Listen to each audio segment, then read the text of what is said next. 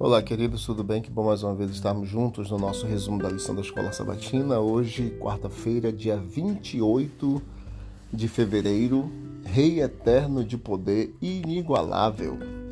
Leia o Salmo 2, 110, 89 e você vai ver que aqui nós temos alguns ensinos sobre Cristo como o Rei. Deus colocou Jesus à sua direita e entregará a ele seus inimigos. Ele julgará as nações, o seu reino será sempre eterno. No fim, Cristo terá vitória absoluta sobre os seus inimigos, fazer deles um estrado dos seus pés, como diz a, a palavra.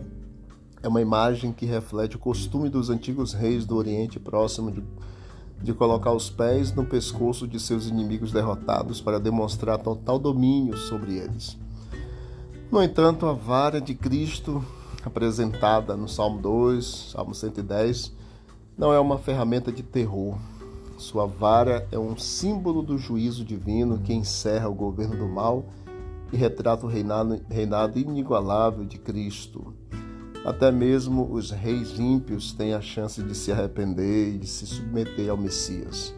É prometida, queridos, uma bênção a todos os que confiam no Rei e o povo se alegra com o reinado soberano e justo do Messias, do nosso Senhor. Através do Salmo 110, somos transportados para além dos limites do tempo e espaço para contemplar o coração da promessa divina e seu cumprimento em Jesus. Reinado messiânico, sacerdócio messiânico, vitória messiânica.